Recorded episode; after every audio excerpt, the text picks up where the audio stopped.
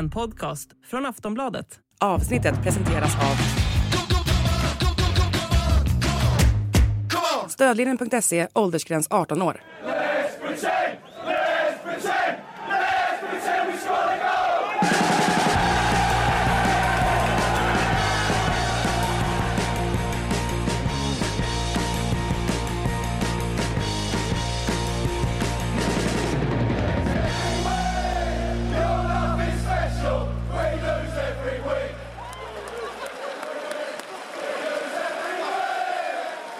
Sportbladets Premier League-podd, 5 februari. Vi har eh, tagit oss rätt långt in och Arsenal har tagit sig tillbaks in i titelstriden Frida. Du var där på plats eh, och du intervjuade inte Kolo Touré som jag sa i det första introt, det som ni inte har fått höra här nu, utan du intervjuade Declan Rice inför och han spelade ju onekligen en huvudroll i den här matchen, var fantastiskt bra eh, Eh, för Arsenal. Eh, vi ska komma in på det såklart, vi ska nämna Roy Hodgson och, och Crystal Palace, där finns det lite att, att säga tror jag. Eh, Pochettino, ja, kanske Eddie Howe också. Eh, det finns en del som har det lite, lite snårigt just nu, minst sagt. Men Frida, vi börjar väl på Emirates, eh, där då sagde Declan Rice hade en huvudroll får man säga, framförallt i första halvlek, där jag tyckte han var fenomenal. Ja, både han och Jorginho skulle jag väl vilja säga. Det är viktigt att lyfta fram honom för det, det är inte helt självklart att han ska finnas med i en startelva. Men här i den här matchen så passade han in alldeles utmärkt. Det blev ju så att både Rice och Jorginho, de låg lite djupare, så tryckte man upp Ödegård högre, Kai Havertz in istället för skadade Gabriel Jesus. Och säga vad man vill också om Havertz, men han har ju inte riktigt en högklassig anfallares instinkter i, i straffområdet, straffområdet. Han tar inte alltid rätt löpningar. Vi såg att han missade också vid Arsenals mål där mm. det är Bukayo Saka som sätter returen. Men Havertz har ju ändå de här egenskaperna som är så väldigt viktiga för Arteta. Just det här med att han kan droppa ner, han kan länka upp och jag tyckte att han gjorde de bitarna väldigt bra i den här matchen. Så det var många spelare som verkligen var på topp. Det var ja, hög energi, det var intensitet, det var fart och Liverpool hängde inte med. De såg ärligt talat rätt så tröttkörda ut och det sa väl Klopp också efter segern mot Chelsea där när han kom in i omklädningsrummet att spelarna var verkligen helt utmattade och eh, det tyckte jag syntes här och eh, ja, försvarslinjen hade ju svårigheter att hänga med Gabriel Martinelli som ja, han var verkligen på ja, sitt, eh, hade vaknat på rätt sida, han bara flög fram och eh, sen så blir det väl lite sådär symboliskt ändå att det är ett misstag som kostar Liverpool där i andra halvlek, van Dijk, Allison med all deras erfarenhet. Mm. Eh, nej, det funkar inte att göra så i ett, i ett möte med Arsenal. Och de fick ju sin revansch på något sätt nu efter fa Cup-mötet där de inte lyckades göra mål. Här får de till slut de här värdefulla målen med sig, plus att de spelar bra också. Mm. Ja, det var alltså fascinerande alltså, svajiga insatser där bak i Liverpool. Ni tar ju inte ifrån Arsenal någonting i den här matchen. Även om målen kommer på det sättet de gör så är det ju en rakt igenom otroligt stabil och stark insats hemma som ger dem eh, ganska mycket energi fram, framåt. Men samtidigt van Dijk, ja, han gick ju till och med ut och sa att jag kommer tillbaka starkare från det här som att han eh, skulle komma tillbaka från en skada. Det var liksom den nivån av insats i hans ögon och också i många andras ögon tror jag. Eh, och sen Allison som ju inte alls kändes påkopplad på något sätt, även det här sista målet han släpper in. Ja, lite styrning en... men... Ja, ja. Nej men det, det, är klart att, eh, och jag menar, vi pratar ändå kanske de två Ja men två av de absolut bästa spelarna under den här säsongen. Mm. De har ju varit eh, fenomenala under hela den här säsongen. Det knappt gjort några misstag. Så att det är klart när båda de två samtidigt, det varit liksom lite signifikativt för för Liverpools insats får man säga. För att det var eh, lite atypiskt eh, Liverpool den här eh, säsongen. Det var, det var som en men det var som, det gick liksom inte att sammanfatta på något annat sätt som en, en dålig dag på jobbet. Det, man kom inte upp i nivå. Det var, eh, man fick inte liksom studsarna med sig och det är klart, eh, Darwin Nunez eh, fick, åkte ju på en, eh, en lättare fotskada då mot, eh, mot Chelsea som har gjort att han inte kunnat träna ordentligt i veckan. Eh, därför så börjar han på bänken, framförallt i första halvlek. I de matcherna tidigare när Liverpool har hamnat lite, när, när motståndarnas press har funkat, ja men då har man ju haft den långa bollen på, på Nunez som alltid löper och som är den enda riktiga targetspelaren som finns eh, i truppen. Nu hade man inte det under första halvlek och det saknades enormt mycket. Eh, jag tycker Ryan Gravenbergs var, var otroligt blek. Han var ju ett spöke på planen. Jag tyckte han fick inte till någonting och eh, det, mot ett så bra spelande Arsenal, mot ett så bra spelande mittfält. Eh, vi hyllade ju, eller jag hyllade eh, eh, McAllister efter Chelsea-matchen, tyckte han var eh, fantastiskt bra. Eh, han var ju ensam mot två hela tiden. De klev upp i pressen, både Havertz droppade ner och Declan Rice stötte upp eller eh, och Jorginho vid andra lägen. Han fick inte alls den tiden som han eh, behöver för att kunna vända upp och fördela spelet och så vidare. Så att, eh, skickligt genomfört av Arsenal, eh, taktiskt väldigt, väldigt bra. Men också en väldigt, en, en dålig dag på jobbet för, för Liverpool på, på många sätt.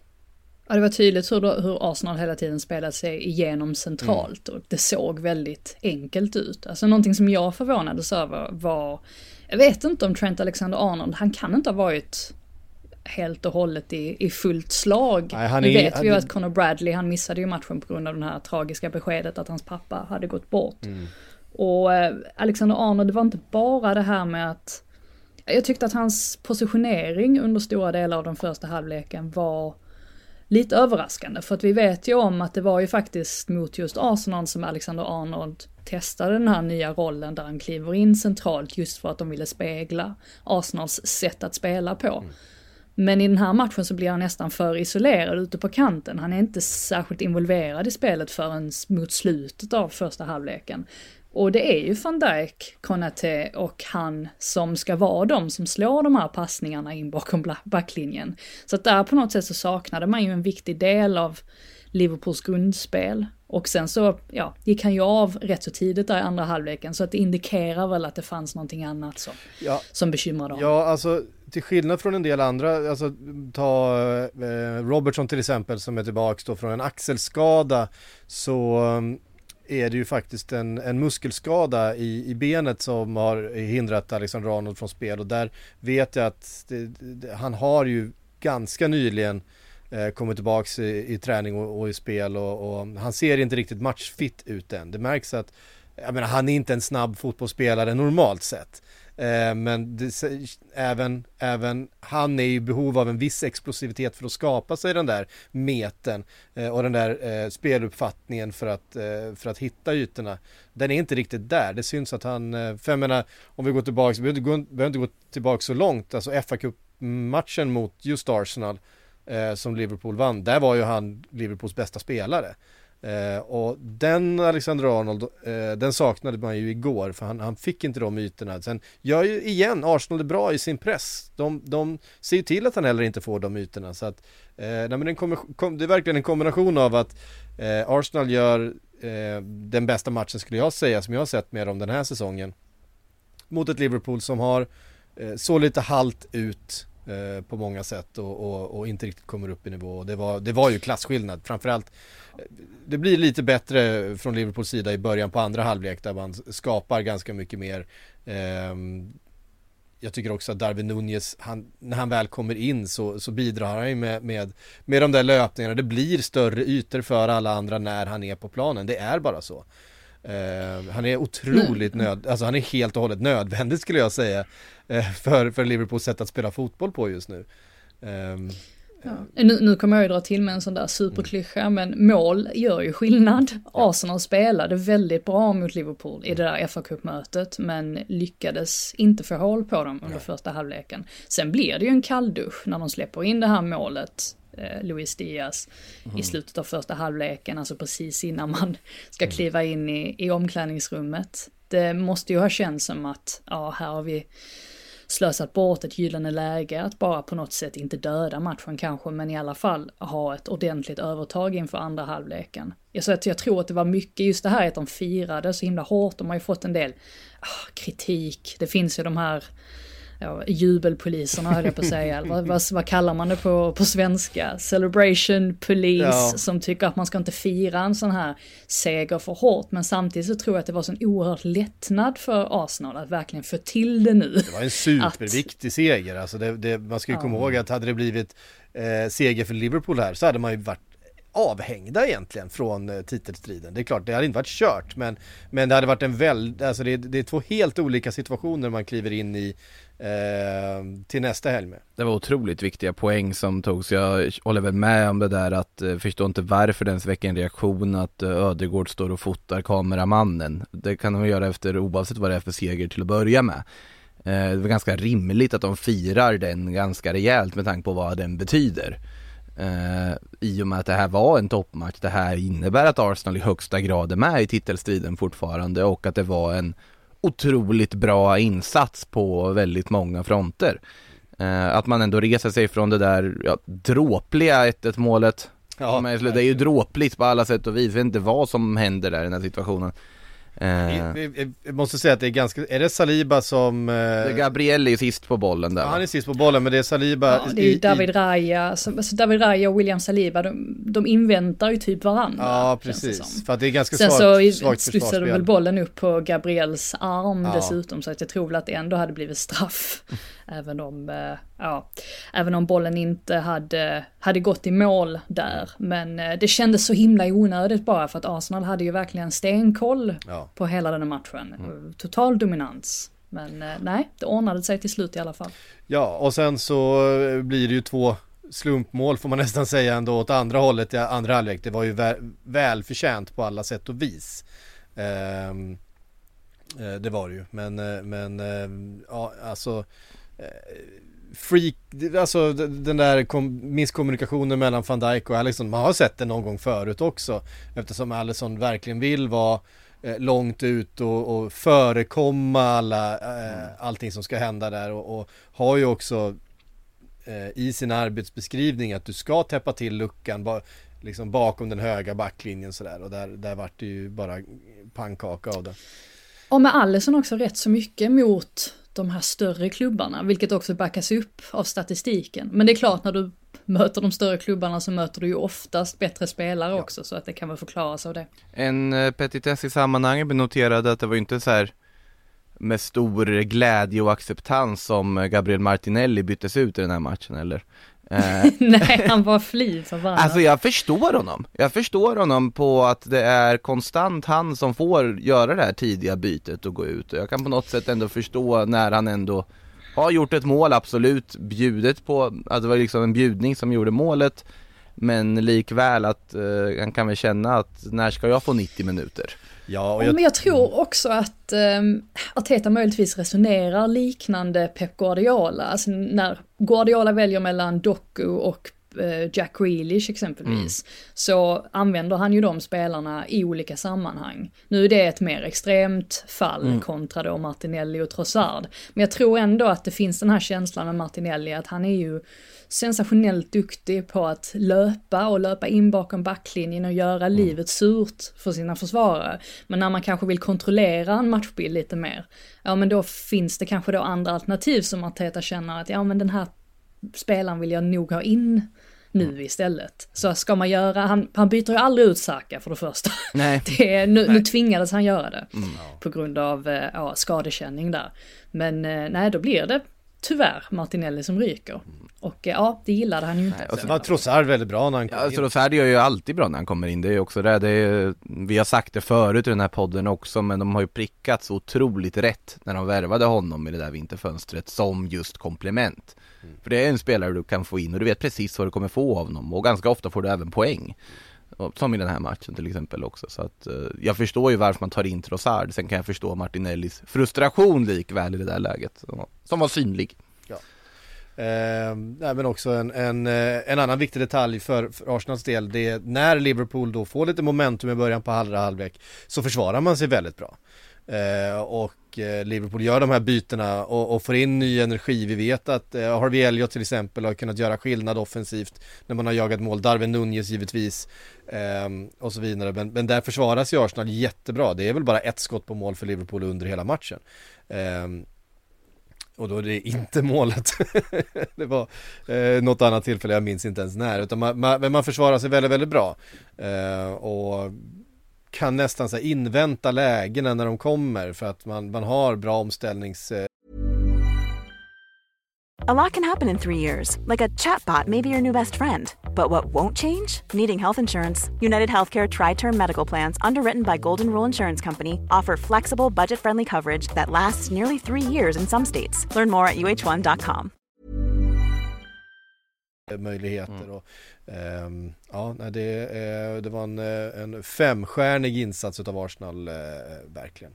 Uh, vi tar oss vidare därifrån, uh, men vi, vi, kan väl bara konstatera då också att det är nu två poäng som skiljer mellan Liverpool och Arsenal va? Ja, I, och sen då ska vi ha in City i den där mixen på något sätt också när spelar, de spelar ikväll. Spelar ikväll då mot Brentford uh, och då har de möjlighet att kliva upp i serieledning City redan här. Släpper de den om de får den?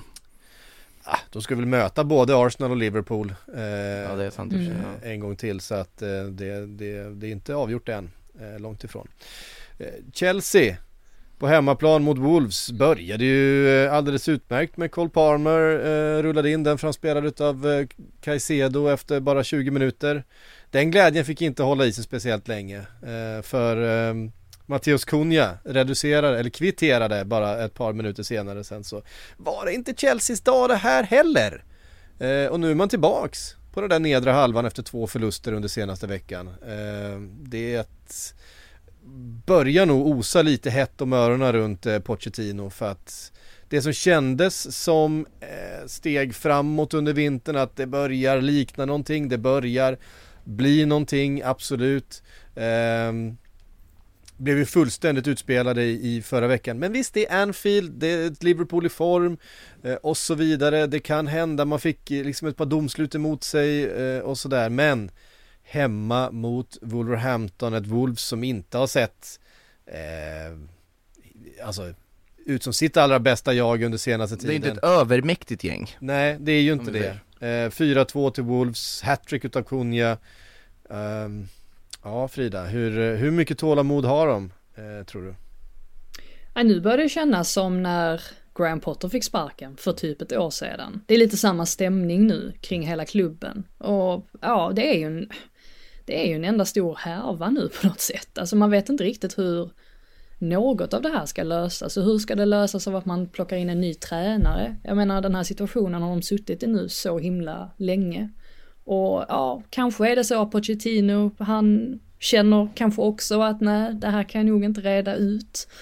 Men eh, ja, det har ju definitivt börjat pratas nu i alla fall om eh, potentiella ersättare och sjukt nog så är det ju José Mourinho som nämns i, eh, i den där gruppen av potentiella tränare då. Och eh, sen är det en, en, rad andra som ju är, eh, eller tillhör andra klubbar. Så att det enklaste vore ju faktiskt att lösa just Mourinho. Men eh, nej, jag vet inte riktigt. Jag vet inte vad man ska säga om Chelsea längre, för jag har ändå tyckt att under säsongen så man ser ju ibland deras höga nivå, alltså när de verkligen får till det och man ser att det är mycket kvalitet i truppen och så vidare. Men det är någonting med attityden hos Chelsea-spelarna, särskilt då när de släpper in mål som det här första målet då, eller Wolves kvittering som ju är oturligt. De har svårt att resa sig upp från sådana motgångar. Och eh, det kostar. Och eh, ja, möjligtvis kan det komma att kosta Pochettino jobbet också. Det är ju, alltså oavsett hur långsiktigt projekt man har och hur liksom man har valt att satsa på framtid snarare än nutid i sina rekryteringar så så finns det ju en smärtgräns, det sa vi under Potters tid också. Det, det, finns en smärtgräns och det är frågan, ja, den börjar närma sig Chelsea. När du släpper in fyra mål hemma mot Wolverhampton, med all respekt i Wolverhampton så är det, så är du väldigt nära att peta på den. Uh, och att inte få någon form av liksom resultatmässig Alltså vad heter progress överhuvudtaget sett i förra säsongen som ju var under all kritik. Man kan säga så här, är truppen egentligen alltså speglar tabellplaceringen vad truppen egentligen är. Jag vet inte, jag tycker nog truppen borde vara mycket bättre med tanke på hur många miljarder man spenderat på den.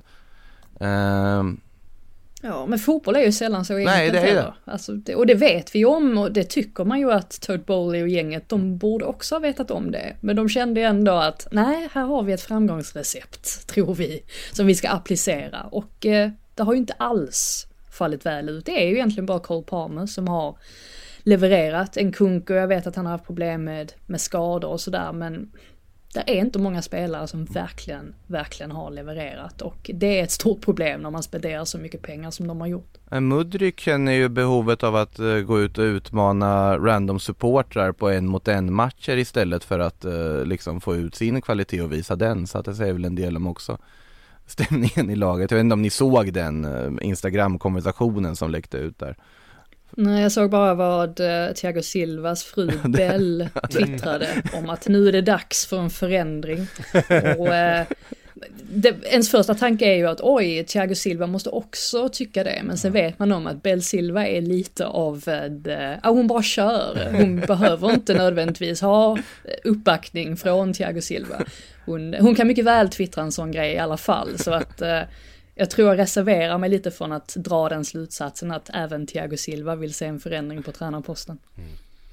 Eh, och så eh, måste vi liksom skicka ett par frågetecken till miljardvärvningarna och inte minst eh, ligans allra dyraste spelare Moises Caicedo som, eh, han börjar med, en- med en assist men, men eh, eh, jag är inne på The Pride of London ger honom en trea av tio Det är ändå en Chelsea-blogg eh, efter sin insats När ska han börja leverera? Och när, ja, du har ju varit inne på det, han är för lik Enzo Fernandes det, det är ett För, för, för dåligt ihopsatt mittfält, de, de tar samma ytor, de tar samma roll. Eh, men eh, någonstans, jag menar, den Moises Caicedo vi såg förra säsongen vi, finns ju där i någonstans. Så, eh, ja, det, det, det, Fast det måste också vara, prislappen från början, och det sa vi då också, den är orimlig. Han har inte visat så mycket att han ska vara värderad utan det är bara potential man, man lägger så mycket pengar på.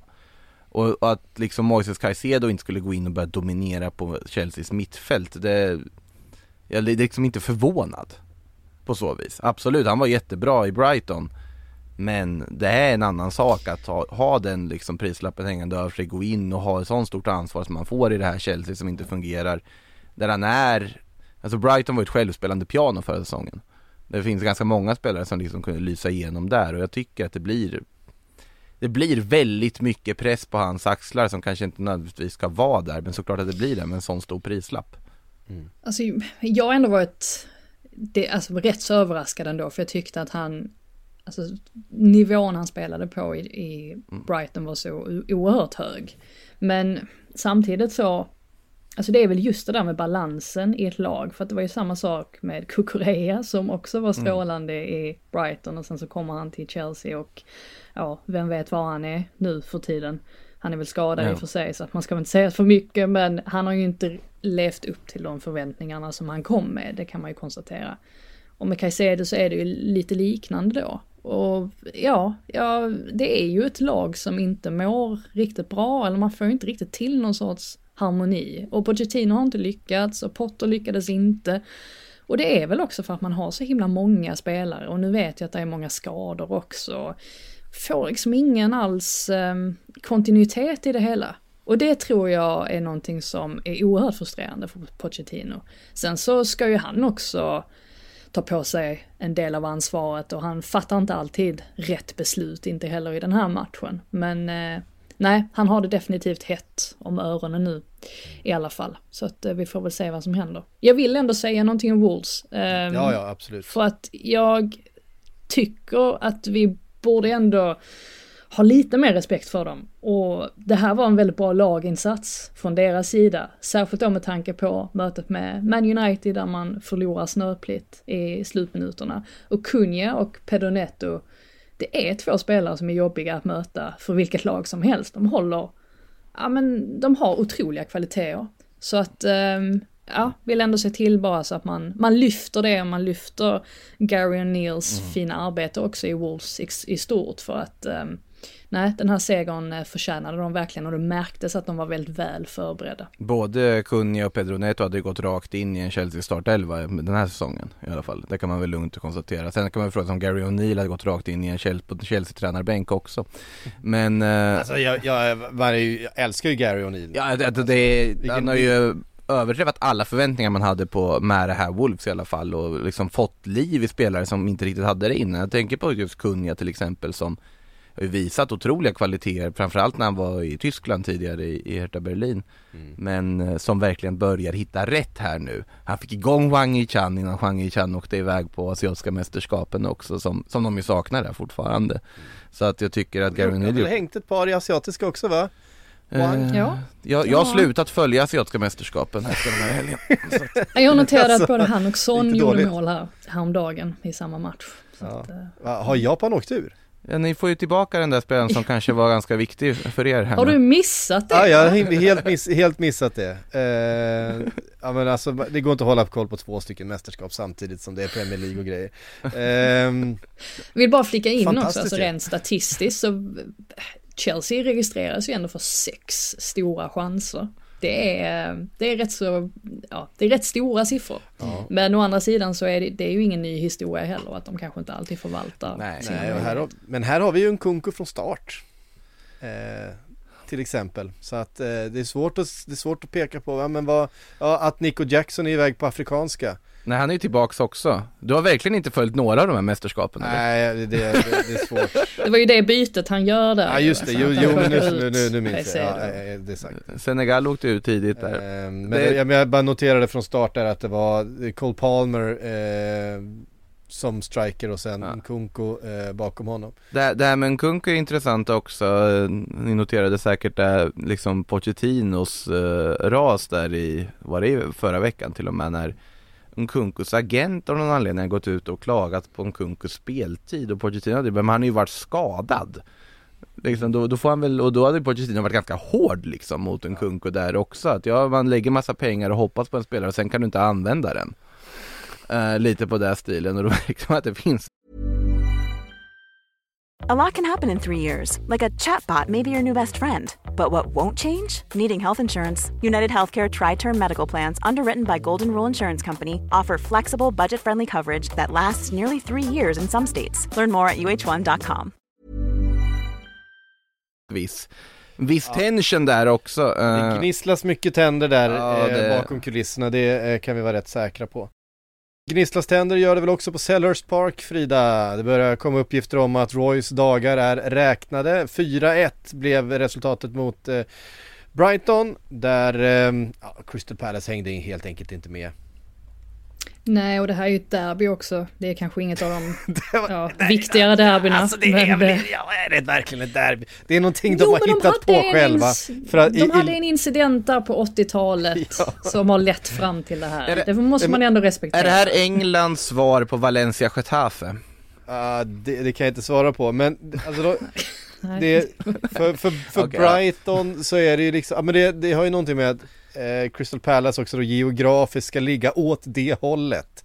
Ehm, Ja men det är ju för att Palace inte har någon rivalitet med någon.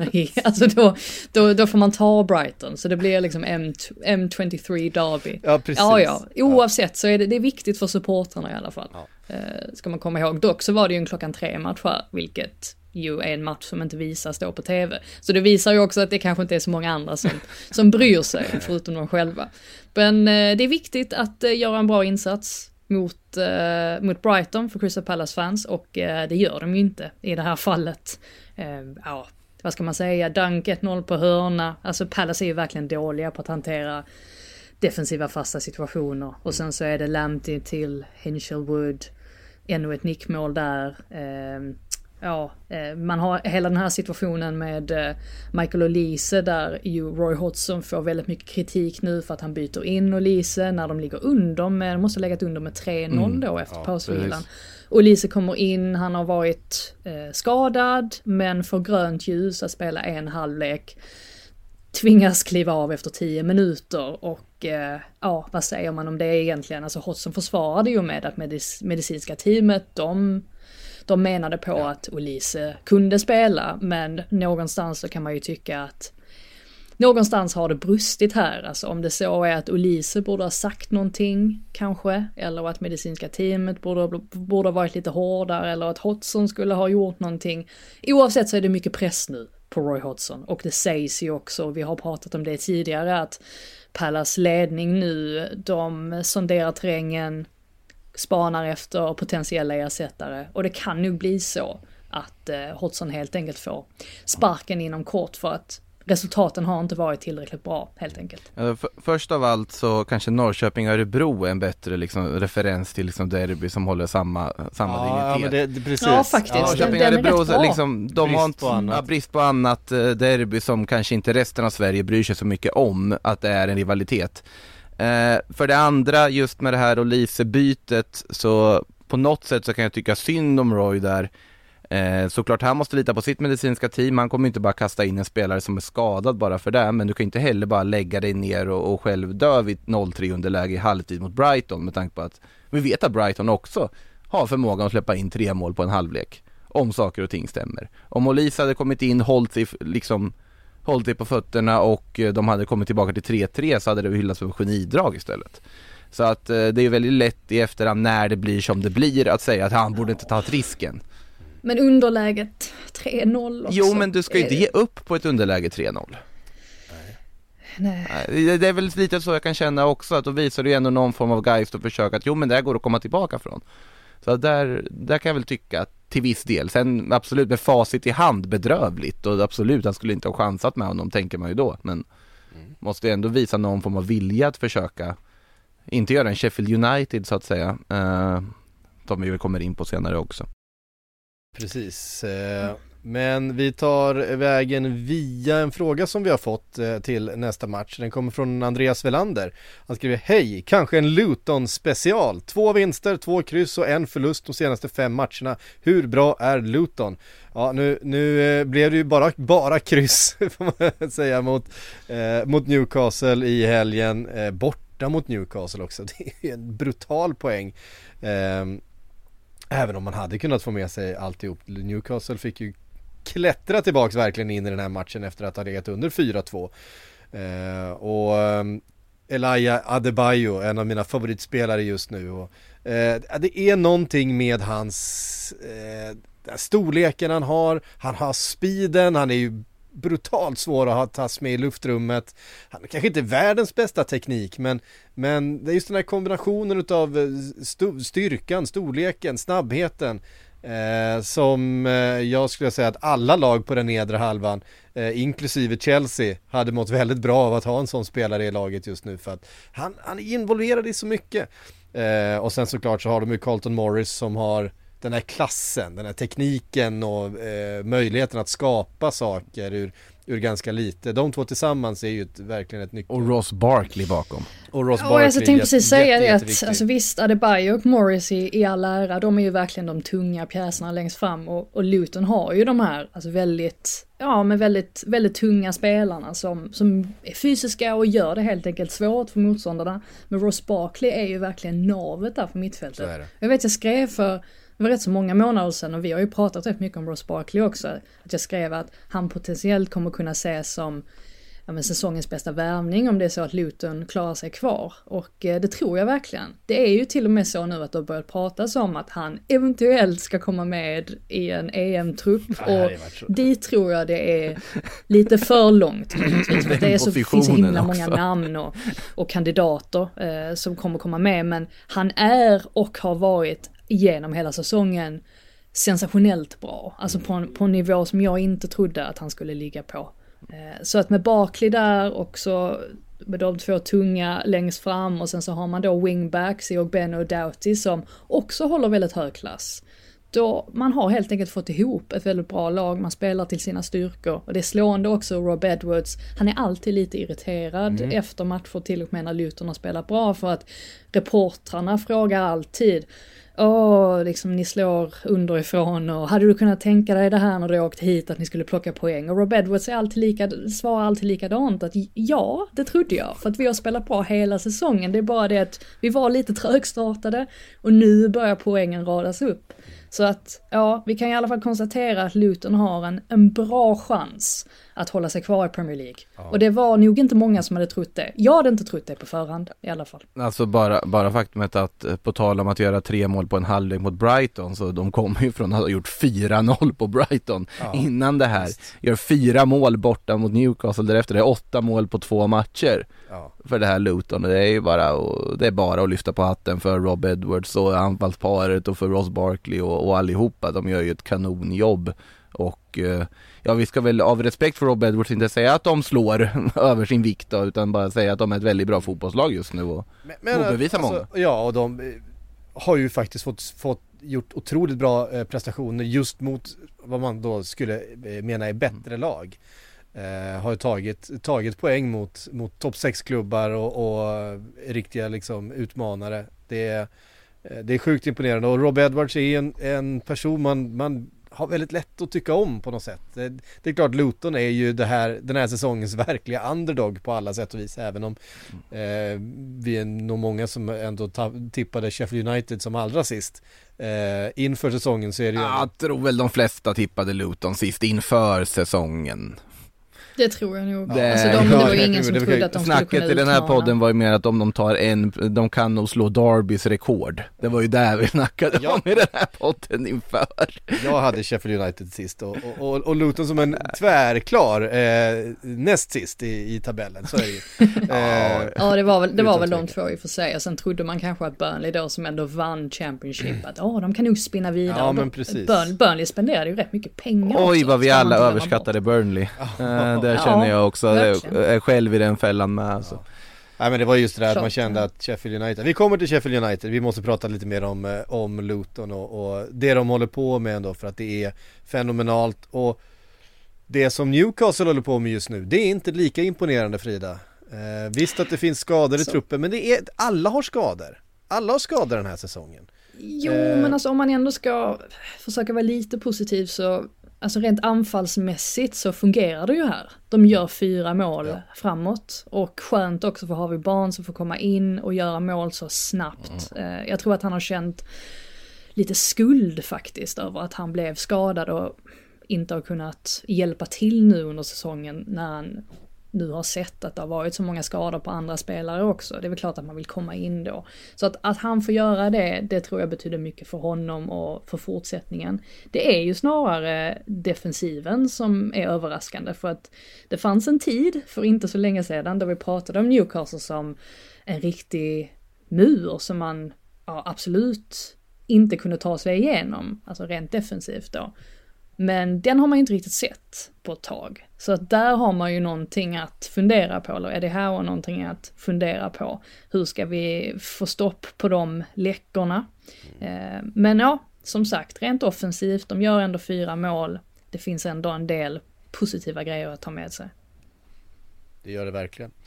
Eh, Manchester United mot West Ham United Frida 3-0. Ehm, det här var en, eh, en insats som man har väntat på, eh, längtat efter såklart. Ehm, Manchester United har ju gått väldigt mycket upp och ner under säsongen och det har varit rätt mycket ner och även om man har fått rätt mycket poäng med sig så har prestationerna inte alltid speglat eh, de poängen man, man har tagit.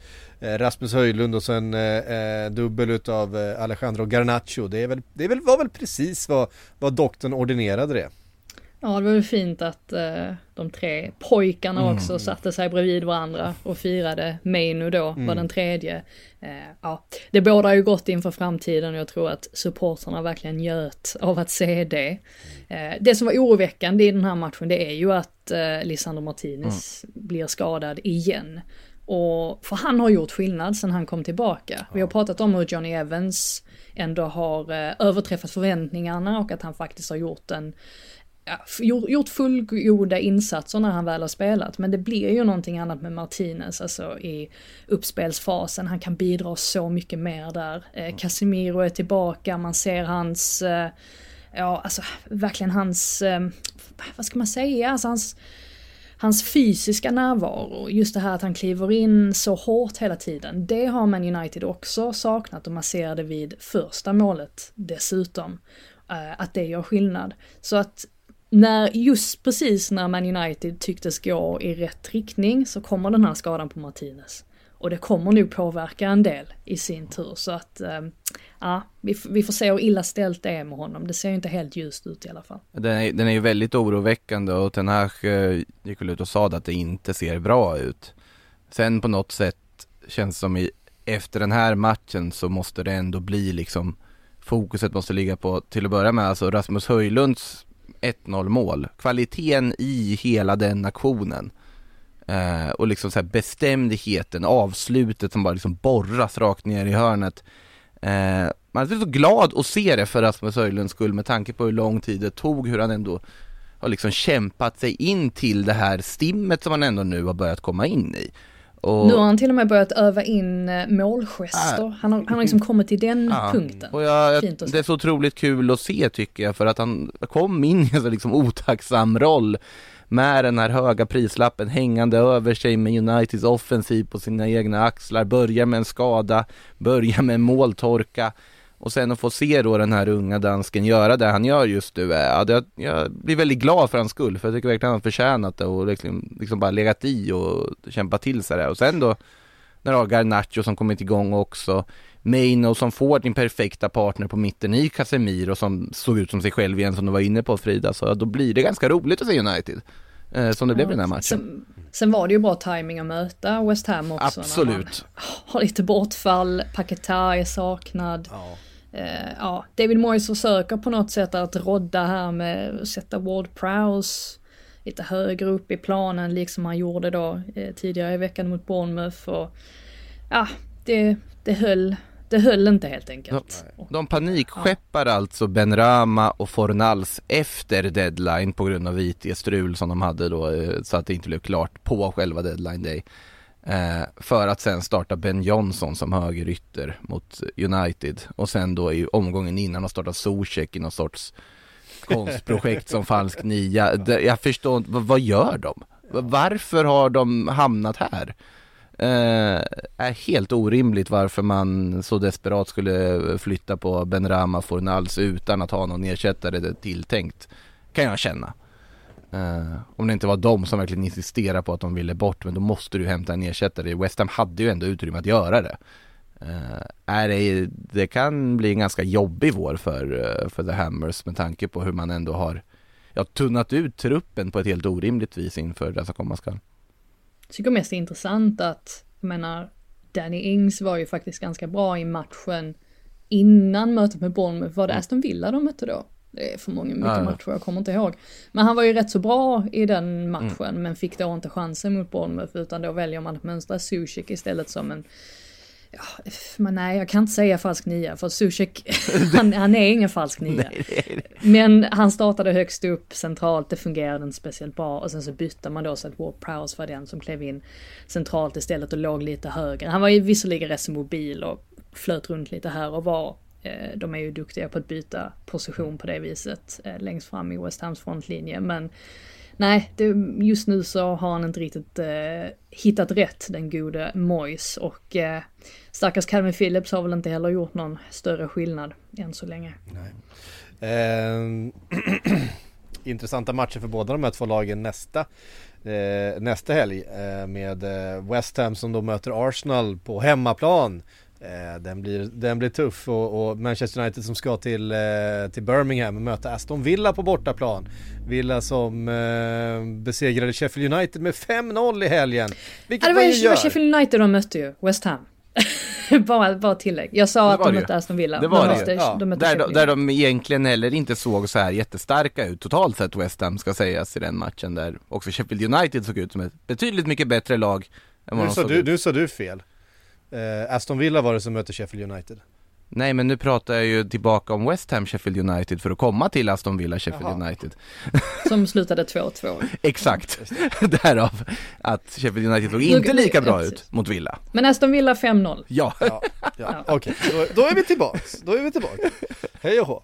Ehm, Nej det är klart, Aston Villa som ju har eh, haft en eh, lite tuffare period får man ändå säga, de gick ju så otroligt bra eh, under, eh, ja men vad ska man säga, första delen av vintern.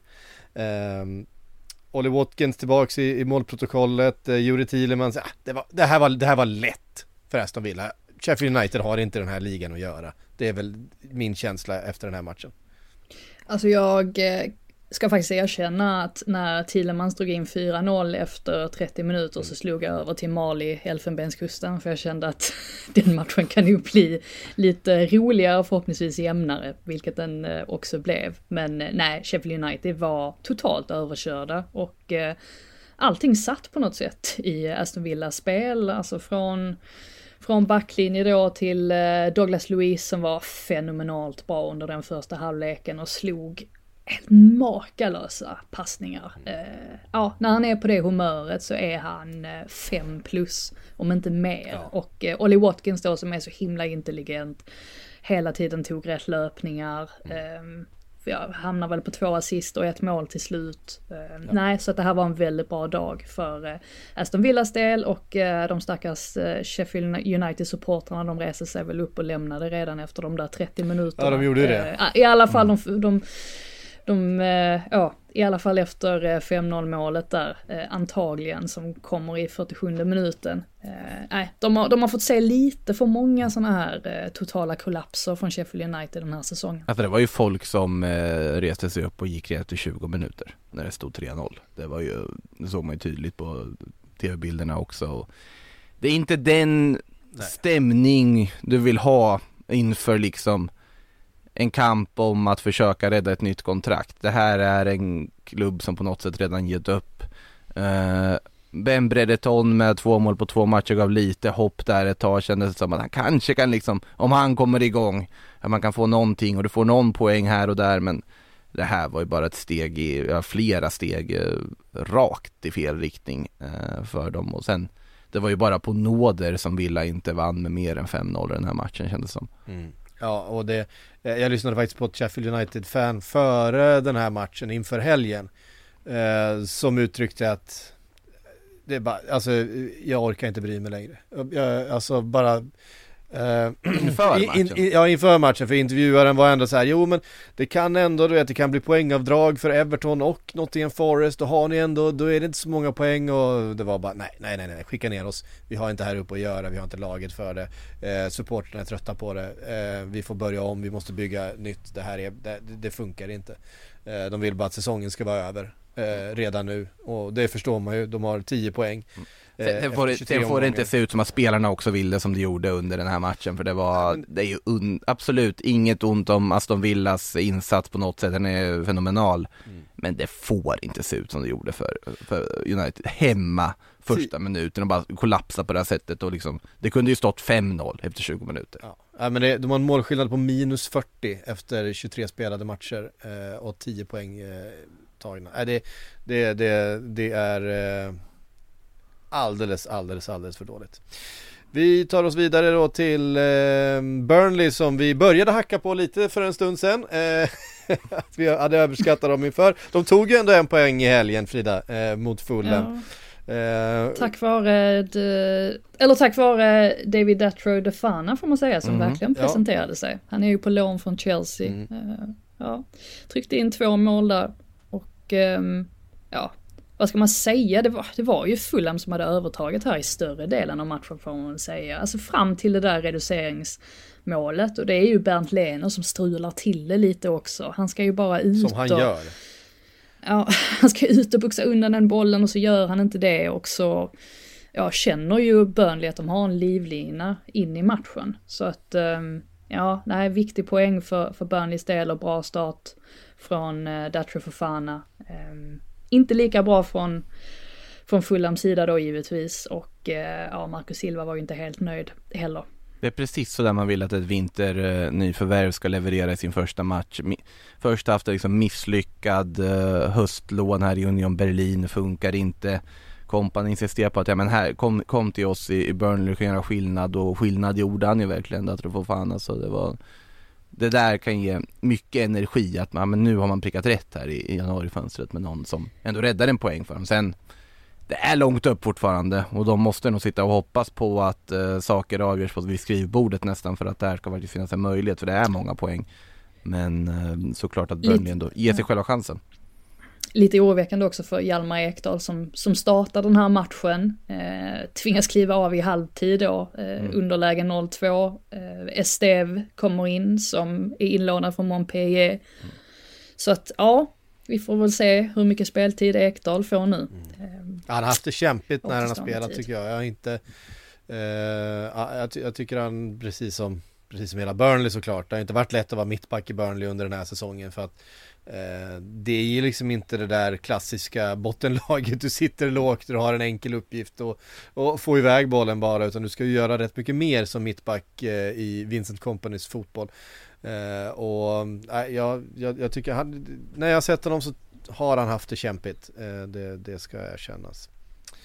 Eh, vi tar oss eh, till Bournemouth, Bournemouth eh, Nottingham Forest 1-1, eh, kryss även där. Ska vi, ska vi inte ta Everton Tottenham? Jag tänkte precis säga, jag ska... ja, jag har glömt den. Jag, jag, jag, jag, jag, jag är för långt ner När i ska vi till Goodison Park? Jag är för långt ner i mitt körschema, jag vet inte hur vi hamnade där. Men vi, vi, går, till, vi går till Everton, absolut, vi kör det. Eh, därför att Gerard Brantwaite i, ja vad var det? Eh, jag har inte skrivit ner eh, 90 plus 4 Men det, var, det kändes som matchens sista spark typ. Eh, Fick in den där eh, bollen och 2-2 eh, Oerhört eh, viktigt för, för Everton och för stämningen på Goodison Park att få med sig någonting här. Mm, räckte inte för Tottenham trots att Richarlison är i världens form just mm. nu. Två nya mål, mm. riktigt fint från honom, särskilt det andra avslutet var ju fantastiskt vackert. Men eh, Everton hade ju verkligen pratat om att man kan såra Tottenham på fasta situationer. Lagen har ju upptäckt det nu, att om man stör Vicario tillräckligt så eh, ja, då kan det gå. Och han, han behöver verkligen hjälp från någon av sina lagkamrater. Alltså, försätter motståndarlaget en spelare på honom så har han det tufft. Och eh, ja, det var ju så kvitteringsmålet kom, kom till här och sen så är även Evertons andra mål är ju en, en fast situation då där Tottenham visserligen har lite otur, men eh, nej, det är verkligen en sak som man måste jobba på, eller som Ange Postecoglou måste se över. Sen så har han ju blivit lite så här jag menar Tottenham har släppt in ganska många mål på tilläggstid.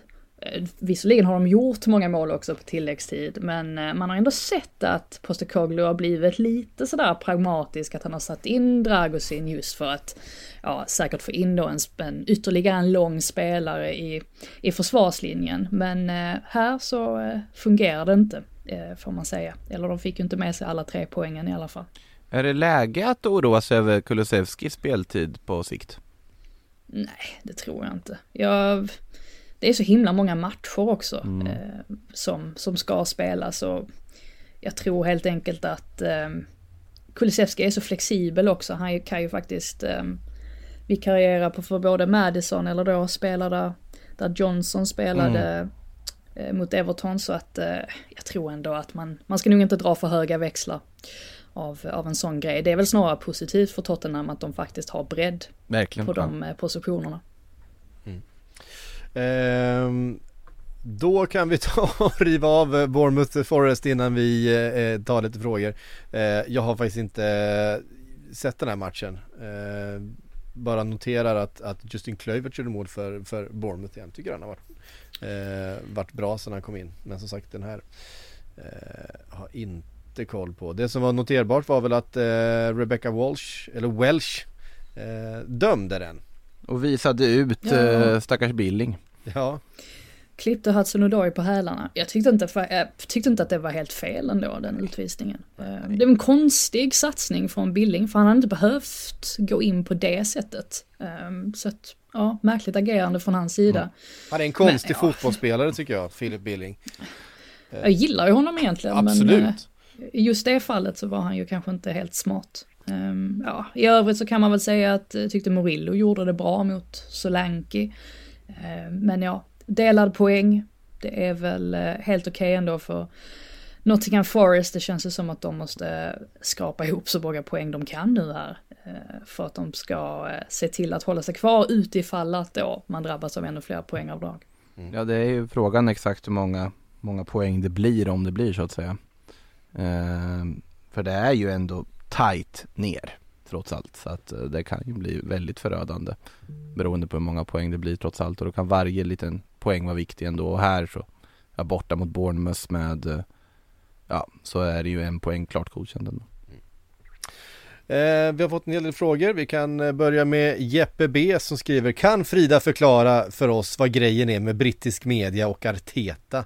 Hon rör sig ändå där i vimlet. Ja, vad är, vi får ändå räkna in dig i brittisk media Frida, även om du jobbar för svenska mediehus. Eh, vad är grejen med Arteta och, och, och media? Jag vet att han är svår att ha att göra med och inte alltid den, eh, den trevligaste att intervjua och så vidare. Men eh, är det det som eh, gnuggar av sig? Ja, för jag antar att frågan syftar på att media är rätt, eller, eller vadå, att media inte gillar Arteta eller att de Mm, jag klagar på allting han gör. Tror eller... att det kanske är vad han menar.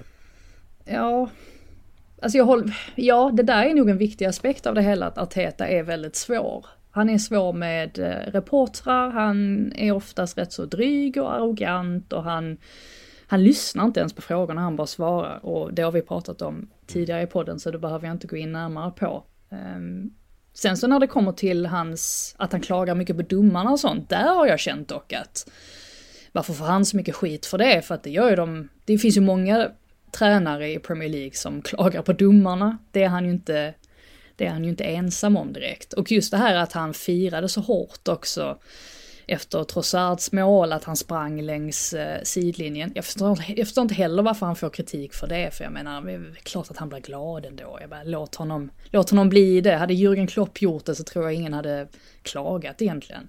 Men eh, Nej, jag har inget bra svar på det förutom att det möjligtvis kan då hänga ihop med att han inte han inte är så välkomnande mot media. Och jag tycker faktiskt att man kan se någonting liknande nu börja hända med Postecoglou. För han är ju en sån tränare som engelsk media verkligen har lyft upp och tyckt att åh, vilken god gubbe från Australien.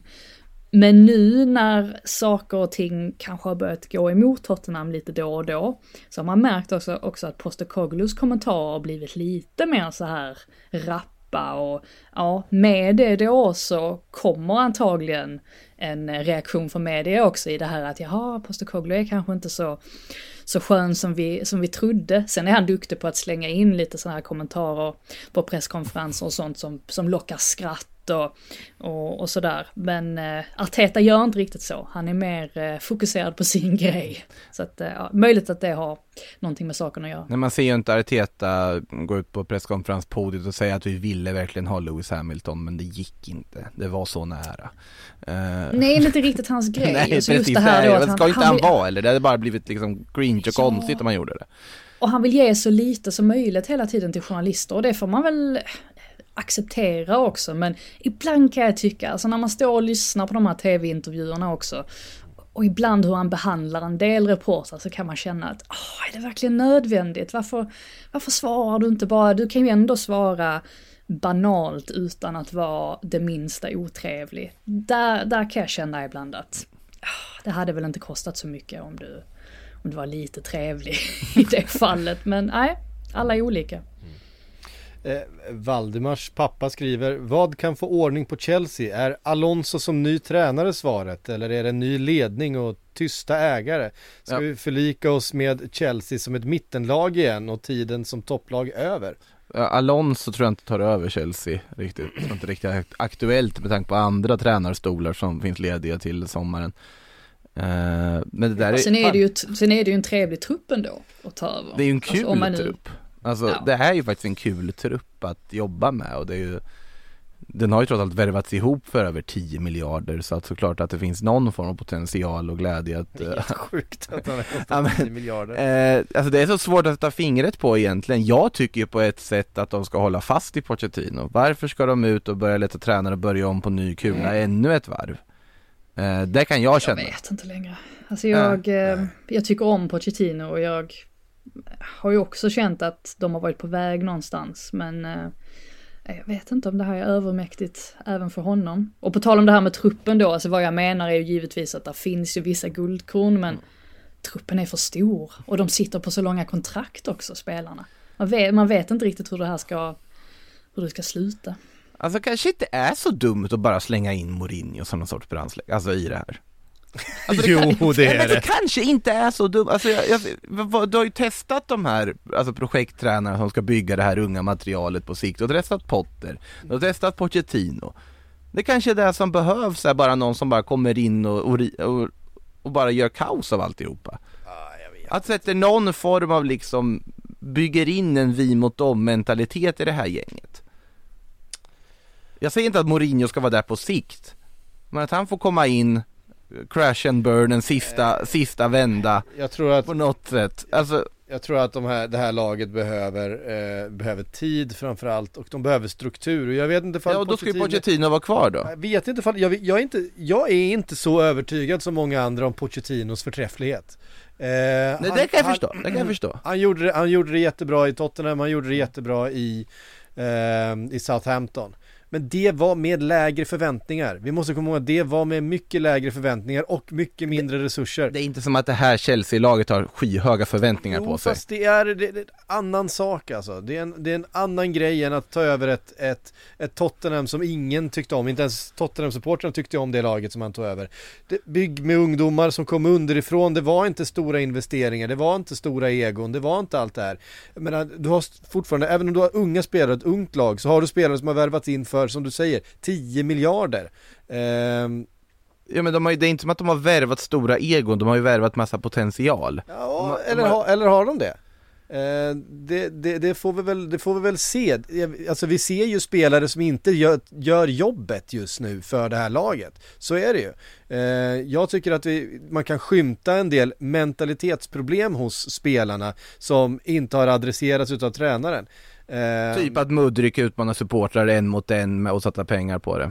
Ja, Typ men, sådana ja, men, eh, ja, men, alltså det ser ju lojt ut många gånger när, när Chelsea spelar fotboll. Mm. Eh, det är som att de inte, de inte gör det eh, till 100%. Jag är inte helt övertygad om att, att Pochettino är bäst i världen på den uppgiften han har. Eh, Nej, sen, men då är återigen. Sen vem som är det, jag, jag är inte säker. Jag vet faktiskt inte. Eh, men eh, alltså, ja. de har ju behövt typ en Ancelotti då annars. Nej, de, jag tror att de hade, de, de hade behövt en Jürgen Klopp liksom. Någon som kommer in och är en, va- fan en farsa, får alla att springa, får alla att tro på någonting, får alla att liksom med, med, på, med på båten. Och vem, och vem är, vem är en sån tränarprofil också, fast med lite annan form av fotbollsfilosofi? José Mourinho. Han kommer få dem att, han kommer få dem att springa, han kommer få dem att känna det är, det är, vi mot mycket, dem. det, Det, det är för mycket piska för de här 20-åringarna, det är för mycket piska kanske då. behövs det. Ja men det måste, det måste vara båda delarna. Eh, Frida, Det måste vara någon, Ja. det måste vara någon som förstår Gen Z. Det ja det men du säger. precis, jag tror också det. och det tror inte ni Mourinho gör. Nej det gör, det, det gör han ju definitivt inte. Nej men alltså, alltså jag tycker att ehm, Eddie Howe lyckades ju bra med ungefär den utmaningen i, i, i Newcastle. Eh, Samma profil som har misslyckats där nu. Alltså om du skulle ta in Eddie Howe, det är exakt samma profil som om du skulle ta in Potter eller ta in Pochettino. Eh, jag tror att då, det är liksom absolut, jag kan hålla med om att man ibland kanske överskattar Pochettino. Men jag tror att om du ska byta ut honom nu, då ska du inte söka samma profil. Nej jag vet, det är svårt. Det är, det, Ja, det är jättesvårt, det Det, är, det är supersvårt. Eh, Gary O'Neill, men bara om han eh, kommer in efter en spelad omgång eller något sånt där. Och Så ta, och ta med sig Matteus Cunha och Pedro Neto Så också. han, så han slipper ta försäsonger och sånt, för där är han oprövad. Hörde ni, det var allt vi hann den här eh, måndagen. Eh, Sillypodden dyker väl upp någon gång i veckan också, jag vet inte vad, vad ni ska prata om. Ja, t- torsdag tänkte jag potentiellt i alla fall. Ja. Eh, något ska vi väl hitta och prata om säkert. Kylian Mbappé är klar för Real Madrid. De uppgifterna kommer i helgen. Ja, just det. det, där finns ju någonting att säga. Från franskt håll dessutom. Ja, precis. Eh, hörde ni, eh, Sportbladets publikpodd är i alla fall tillbaka om en vecka igen, vi hörs då. Du har lyssnat på en podcast från Aftonbladet. Ansvarig utgivare är Lena K Samuelsson.